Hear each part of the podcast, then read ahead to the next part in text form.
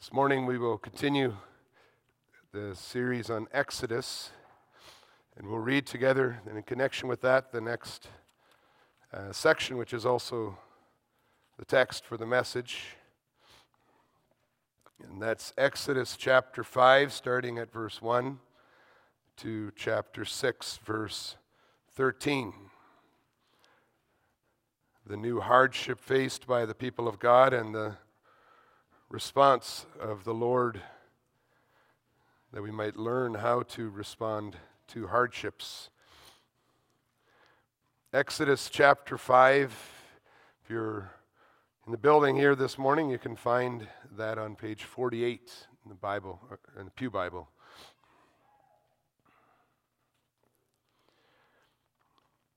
Afterward, Moses and Aaron went and said to Pharaoh, Thus says the Lord, the God of Israel. Let my people go that they may hold a feast to me in the wilderness. But Pharaoh said, Who is the Lord, that I should obey his voice and let Israel go? I do not know the Lord, and moreover, I will not let Israel go. Then they said, The God of the Hebrews has met with us.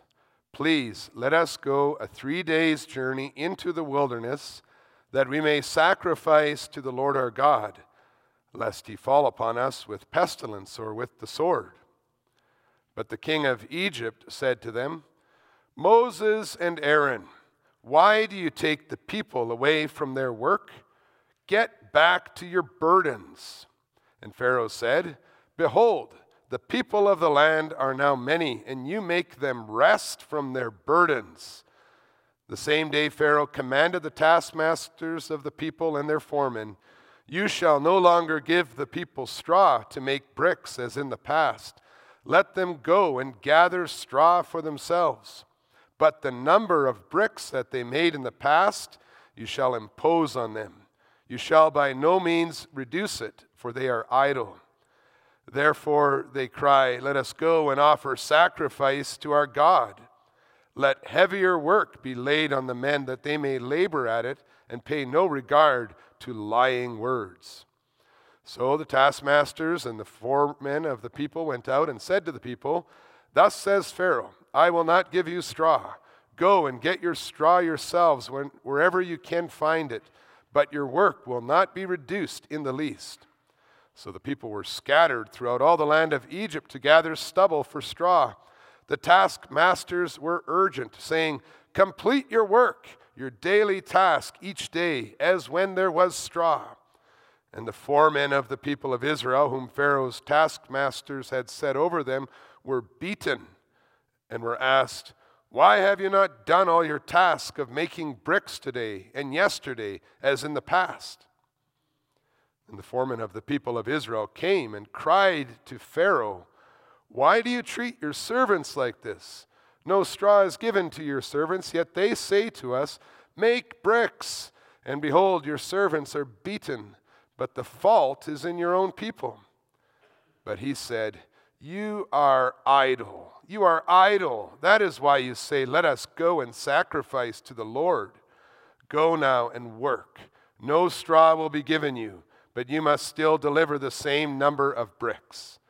The foremen of the people of Israel saw that they were in trouble when they said, You shall by no means reduce your number of bricks, your daily task each day. They met Moses and Aaron, who were waiting for them as they came out from Pharaoh, and they said to them, The Lord look on you and judge, because you have made us stink in the sight of Pharaoh and his servants, and have put a sword in their hand to kill us. Then Moses turned to the Lord and said, O Lord, why have you done evil to this people? Why did you ever send me? For since I came to Pharaoh to speak in your name, he has done evil to this people, and you have not delivered your people at all. But the Lord said to Moses, Now you shall see what I will do to Pharaoh. For with a strong hand he will send them out, and with a strong hand he will drive them out of his land. God spoke to Moses and said to him, I am the Lord. I appeared to Abraham, to Isaac, and to Jacob as God Almighty, but by my name, the Lord, I did not make myself known to them. I also established my covenant with them to give them the land of Canaan, the land in which they lived as sojourners. Moreover, I have heard the groaning of the people of Israel, whom the Egyptians hold as slaves, and I have remembered my covenant. Say therefore to the people of Israel, I am the Lord, and I will bring you out from under the burdens of the Egyptians, and I will deliver you from slavery to them and I will redeem you with an outstretched arm and with great acts of judgment. I will take you to be my people, and I will be your God. And you shall know that I am the Lord your God, who has brought you out from under the burden of the Egyptians.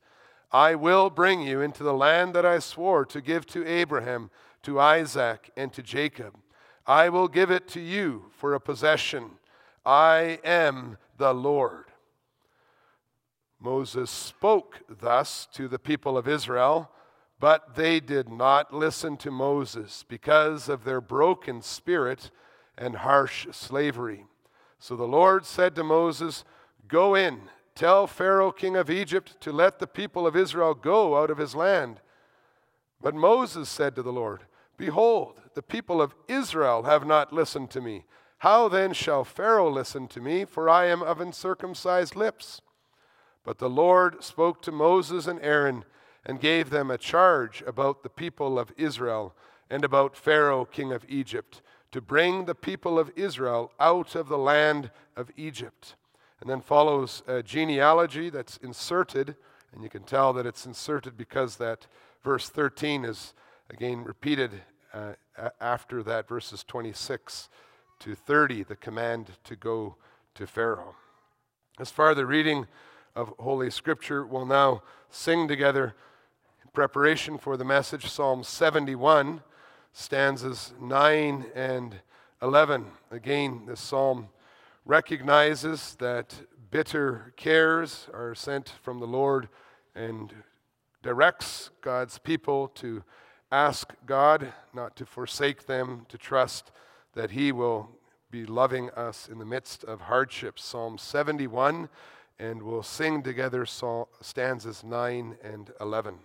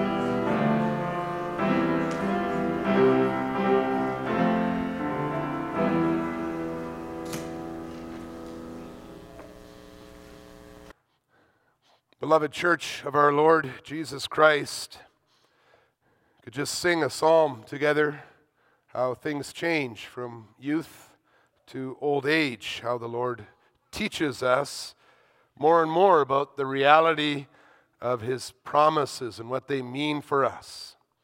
And the saints who served the Lord earlier in the history of the world knew less about the work of the Lord and his name than we do today. Our young, young sister Lois Dombrinki will be baptized this afternoon, the Lord willing. She knows a lot less about the promises she receives than our oldest members do. Although we may learn the words of God's assuring guarantees at a young age, the experience of God's unchanging faithfulness, the comfort of His grace in difficult uh, circumstances, and the peace that results from our experience, uh, from our faith in, in, in the Lord. These are things that are learnt only by experiences. The Lord makes his name known to us not only by just telling us his name, but by showing us what it means to belong to the family of God as covenant children. The Lord increases the knowledge of his name among believers through our text today as well. Exodus 5 and 6 reveal the name of the Lord through the contrast that is made between Pharaoh as a king and the Lord as king. Whereas the Lord sent Moses so that the people might rest for worship, Pharaoh only wanted his people to work harder. Pharaoh's immediate response, that was so hard for Israel, also stands in contrast to the Lord's apparent inaction that brought more and more trouble to Israel. Is the church to understand that it is better and more bearable to stay silent and try to appease oppressors rather to obey God and confront them for the sake of receiving what God had promised? Whatever the Lord wanted, his, uh, wanted to reveal about his name through these burdens of oppression, it was very hard for the people to receive. They went, and you could see that if you compare Exodus 4, verse 31, to Exodus 5, verse 20. They went from bowing down and worshiping to an angry confrontation with Moses and Aaron, even refusing to listen to the word of God that was brought to them. Even Moses, who had just gained sufficient confidence to obey and to go to Egypt, he started to question the Lord again about his plan of salvation. Suffering and setbacks are not enjoyable. They can bring many different emotions to our minds and to our hearts. When we come to understand that the Lord is in control of everything, including such suffering, it forces us then to carefully examine our expectations of the Lord. Does our anger and frustration come because we have a false image of God that is not consistent with his own revelation. The Lord replied to Moses' questions by telling him that he was revealing the name Yahweh, the Lord. Again, we ask is it possible that our ideas about what God should look like have made it difficult to accept what he really, who he really is. As children of the same Lord, the Yahweh that Moses announced, we are blessed to be able to grow in our understanding of his name, even in suffering. I preached to you this gospel under that theme. The Lord makes his name known even in intense suffering. We'll see he makes his name known when boldness backfires when fear fires back, and whenever we cry to Him. The expression that it is best to let sleeping dogs lie has, has led many people to warn us against poking the bear. A lot of people are tentative to confront the government on issues such as abortion and LGBTQ issues because they are afraid that this will only incite the government to increase the persecution of the church. Who can forget John the Baptist confronting King Herod about his marriage and then his illegitimate wife retaliating by having his head cut off? Criticize a dictator, question the ideology of a so called woke liberal or warn a self righteous, immoral sinner with a gentle prick of the conscience, and you can expect a sledgehammer response. And the Lord told Moses and Aaron that this is what would happen with Pharaoh also. You could see that in Exodus 3, verse 19, or 4, verse 21. And as he had warned them, Pharaoh's response was very extreme. When Pharaoh heard Moses and Aaron's first attempt to, to speak to him, and you'll notice the wording is a little different than the Lord had given them to say in Exodus 3, verse 18. Well, Pharaoh responded to let the messengers know that the Lord's name meant nothing to him, that the name of the Lord would certainly not compel him to let Israel go. It's an argument that the church continues to hear when we bring our concerns to oppressors or to those in authority over us. It appears that perhaps Moses and Aaron thought that Pharaoh's negativity was related to their inability to communicate clearly. So they actually repeat the message again in verse 3, and now they stick, uh, keep the message closer to what the Lord had told them to say in Exodus 3, verse 18. And they also remembered to warn Pharaoh that the Lord is capable of sending pestilence and sword if he didn't cooperate. But the words of the Lord fall on deaf ears. And this is an important lesson for us as we seek to understand who the Lord we worship is. The Lord showed His church that even though we may faithfully proclaim the truth of God's sovereignty and call leaders, ungodly leaders, to submit to God's will, the Lord does not promise that his enemies will change their position. Although our faithfulness and obedience is a necessary fruit of faith, we should not think that simply repeating his truth will cause the Lord or manipulate the Lord to now make people respond in the way that we want. We must remember the words of our Lord Jesus in all our in such situations when he prayed, Not our will, not my will, but your will, O God, be done. We should not think that the Lord is obligated to reward us with the favor of his enemies just because we are obedient to his word. Well, Pharaoh, we can see in chapter 5, he immediately recognizes that his authority in the land is being challenged by the God of the Hebrews, the God who gave this people the hope of feasting and rest from their burdens, was seen by Pharaoh as a threat to his power. The people were preferring, were, were, revealing a preference to make sacrifices to the Lord instead of making sacrifices to, for Pharaoh. And you can see that this really bothers Pharaoh because he mentions it two times in our text in chapter 5, verse 8 and 17. He keeps saying, and these guys want to offer sacrifices to the Lord. Well, Pharaoh reveals his position and perhaps his fear when he mocks the Israelite religion as a bunch of lying words, chapter 5, verse 9, that they should not pay attention to. Pharaoh showed his contempt for the Lord by ordering the Israelites to suffer even more intense labor. As they saw their boldness backfire, the people of God could learn that they would need to suffer, and that when God's enemies, uh, they, they would need to suffer when God's enemies attacked the Lord. This is also another important lesson for us about the consequences of being in a covenant relationship with the Lord. The privilege of following the Lord and being his people came with the danger of being attacked and enslaved by everyone who hates the Lord. You could see this also foretold in Revelation chapter 12.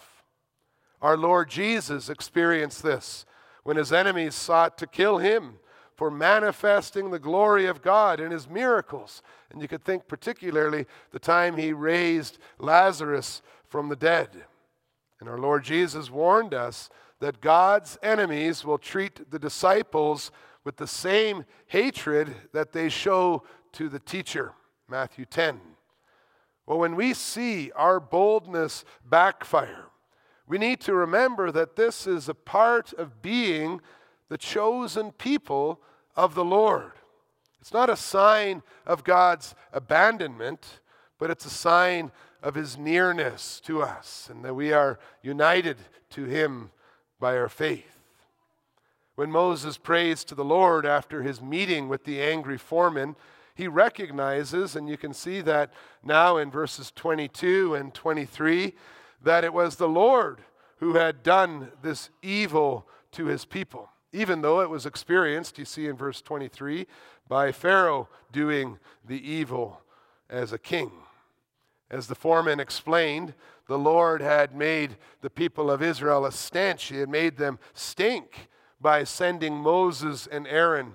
And the words that the Lord had given them to use about sacrificing to him in the desert were being used by the king of Egypt as a sword in his hand to kill the Israelites, like the foreman said in verse 21.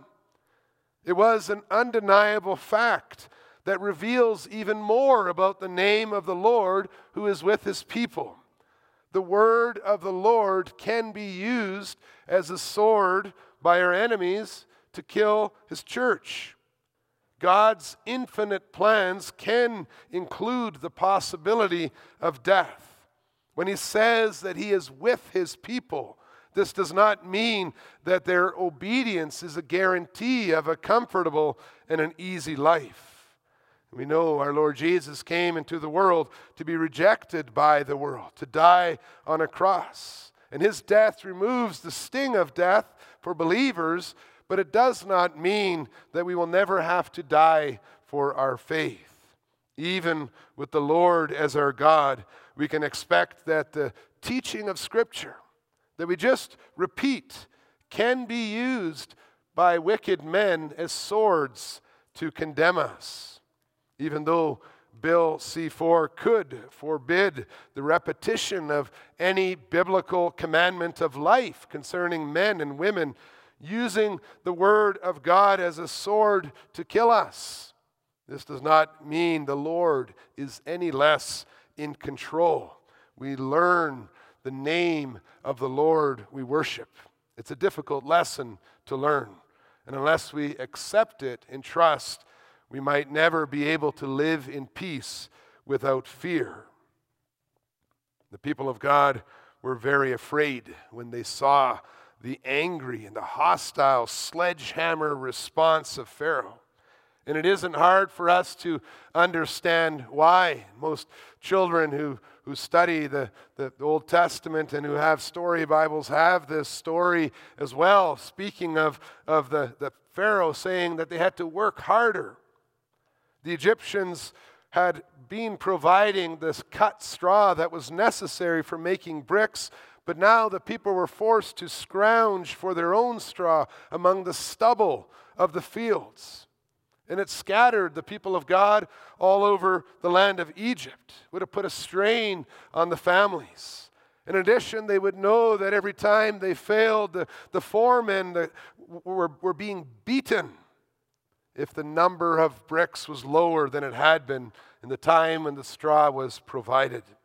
Ancient pictures of Egyptian taskmasters in the fields show them using rods to, to beat the slaves. While the foremen and the people of Egypt were faced with an impossible expectation from an unjust ruler who believed it was possible for a human being to work day and night without resting. The beaten four men knew they were in trouble. We can, we can see with them that frightening prospect. But even in the midst of this despair and in this fear, the Lord was making his name known to the people. They were growing in their understanding of who the Lord is. Having the sovereign, eternal Lord as your God does not mean that you will never have many reasons to experience fear and despair. And the question is, how do we respond? Well, instead of returning to the Lord with their cry for help, like they had cried in the end of Exodus chapter 2, Now the foremen turned to their government for mercy. To them, it looked like the king of Egypt was more capable of helping, that he was stronger than the Lord, for his will succeeded over the promises that the Lord had made in their view, while the meeting only added to their despair. The king of Egypt was no savior. And sadly, their fear and their despair blinded them to see how the Lord was with them, even in these darkest moments. They were unable to see the love and concern and the compassion of the Lord in the presence of these two messengers, Moses and Aaron, who had taken their stand, were waiting outside the king's court to see what response they would get. You can read that in verses 20 and 21. The foremen didn't understand, and so they confronted the very messengers of God, the, the evidence of his presence among them, with in a very aggressive manner.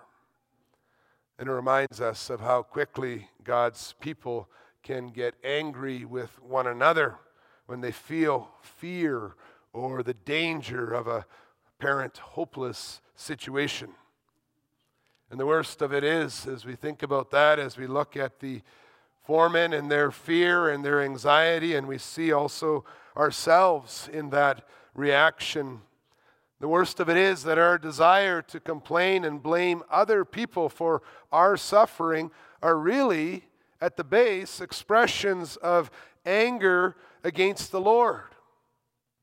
I knew when I was growing up, my parents often reminded me that if I didn't like my situation, I knew who to complain to and who I was complaining to.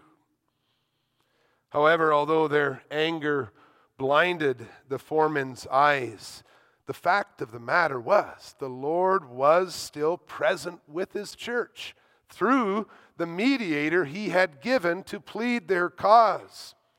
It was an important lesson for the church. Moses was still that mediator appointed by God to stand between God and the people. It was true that Moses appeared to be quite brash in the way that he talked to God about a situation. Sharing in the despair of his people, understanding that feeling, he, he, he fired back at God out of his fear. You have not delivered your people at all. It was as if Moses had used the interview between the foreman and the king as a test of the Lord's faithfulness. And Moses blamed the Lord for sending him and causing all this hardship in the beginning, for making him poke the bear and, and wake sleeping dogs. And then later he again reminds the Lord of that problem of his uncircumcised lips. It's chapter 6, verse 12. Now, whether Moses meant that his mother tongue was the language of uncircumcised people, or that he had a physical condition that made it difficult for him to speak with an open mouth, Moses revealed his fear about the future. And although we may be surprised and perhaps even taken aback by how much Moses took on and, and presented the fear of the people before the Lord, the important thing is that Moses turned to the Lord for help and for mercy rather than the king of Egypt. Moses was aware that the evil had come from the Lord, just like we sang of, of the bitter cares in Psalm 71.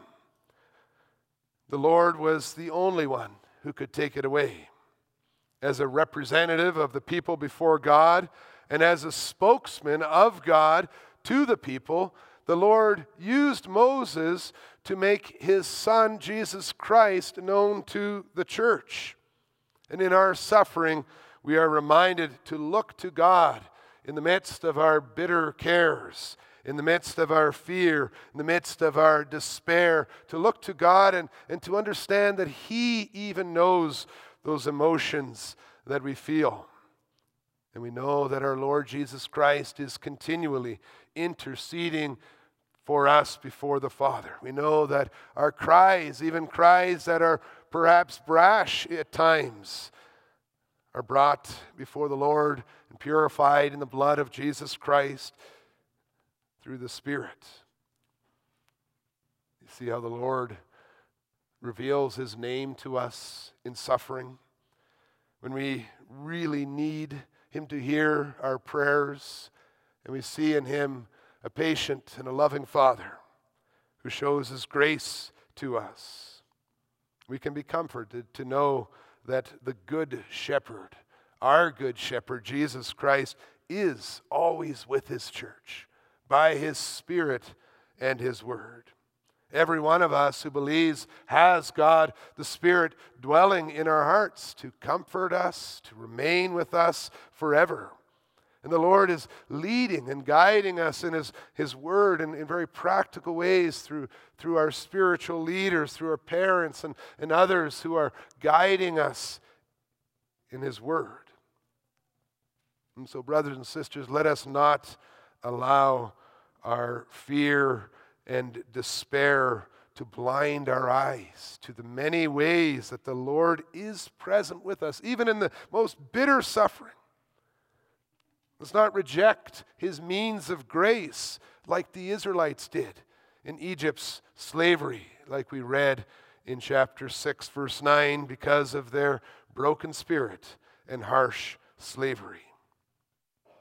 Rather, let us grow in our understanding of the name of the Lord. Let's praise him for his patience, for his open arms to hear our complaints and our laments and our bitter cries. As he receives them as a God who knows and who also brings deliverance. He hears us whenever we cry to him. And you could see the Lord's response in chapter 6.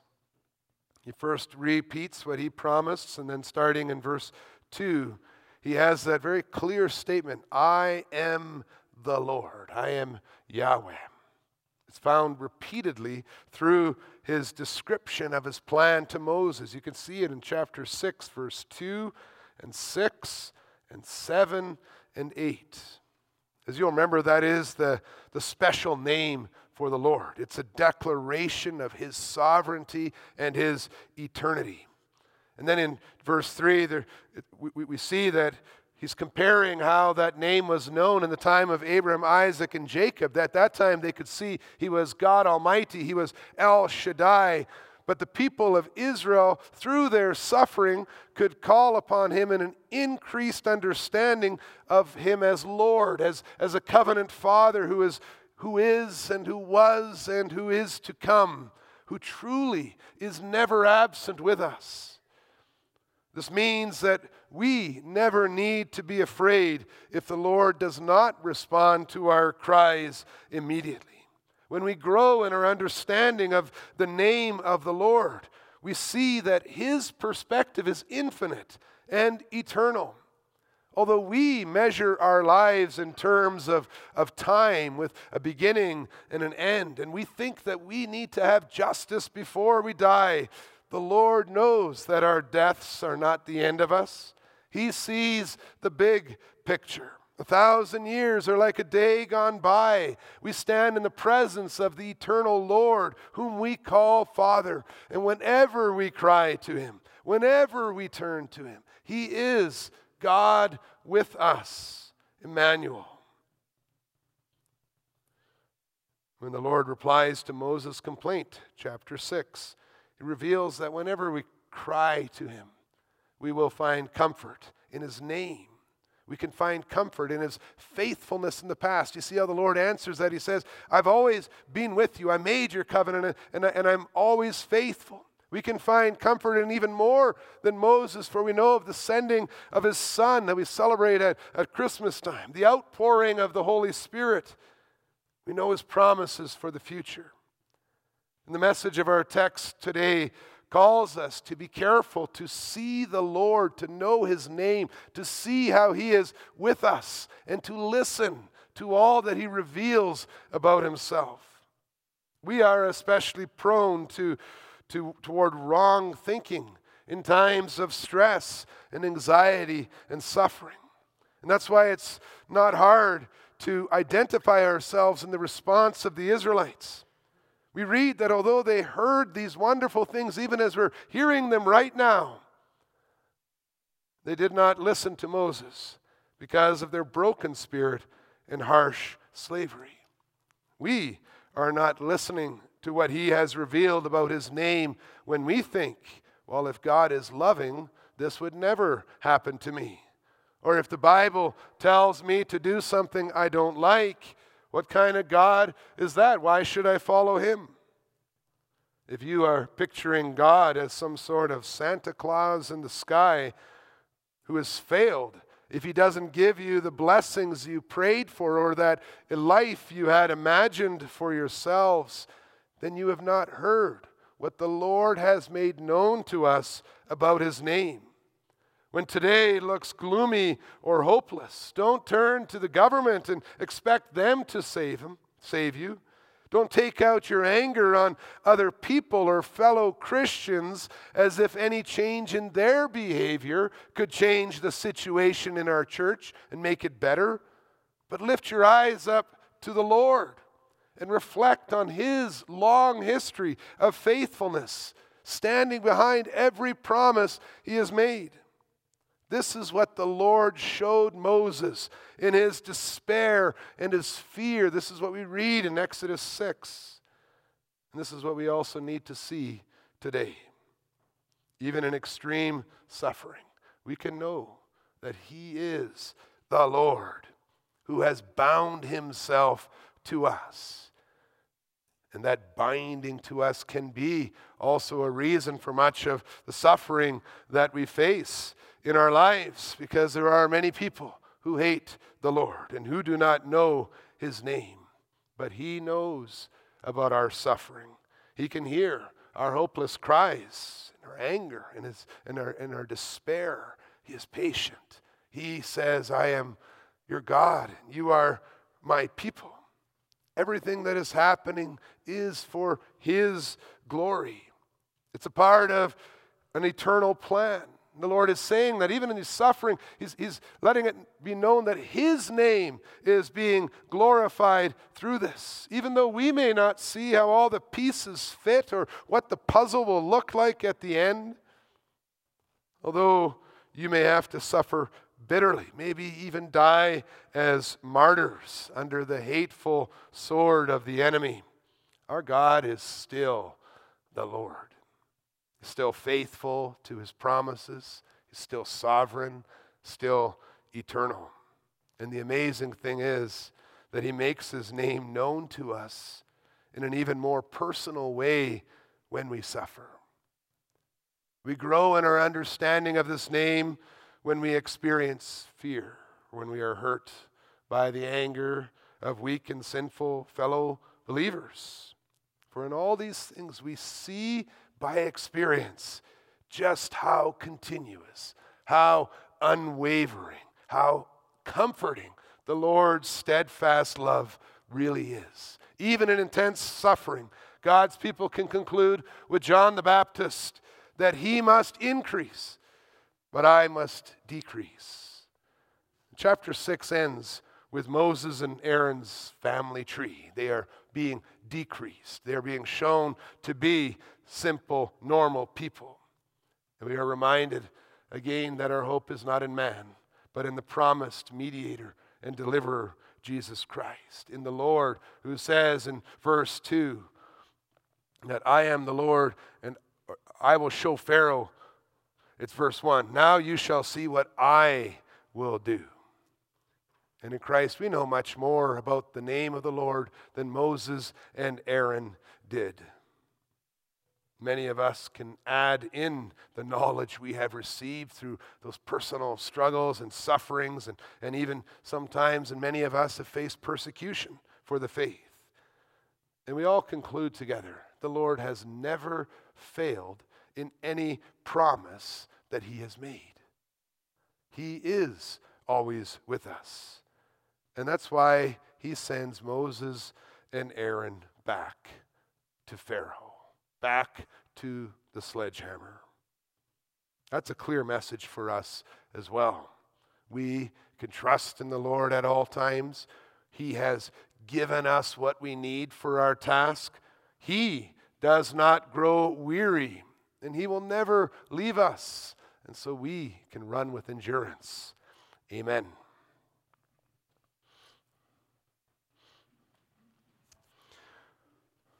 We'll now sing together Psalm 34, stanzas 1 and 2. Again, you'll notice that Lord with all capitals is the name I am who I am, Yahweh, uh, and that's the name we extol. Extol is to, to praise. Even the afflicted can hear that voice as we seek Him in our suffering and prayer. Psalm 34, stanzas 1 and 2, and we'll sing that psalm together standing if you're able to stand.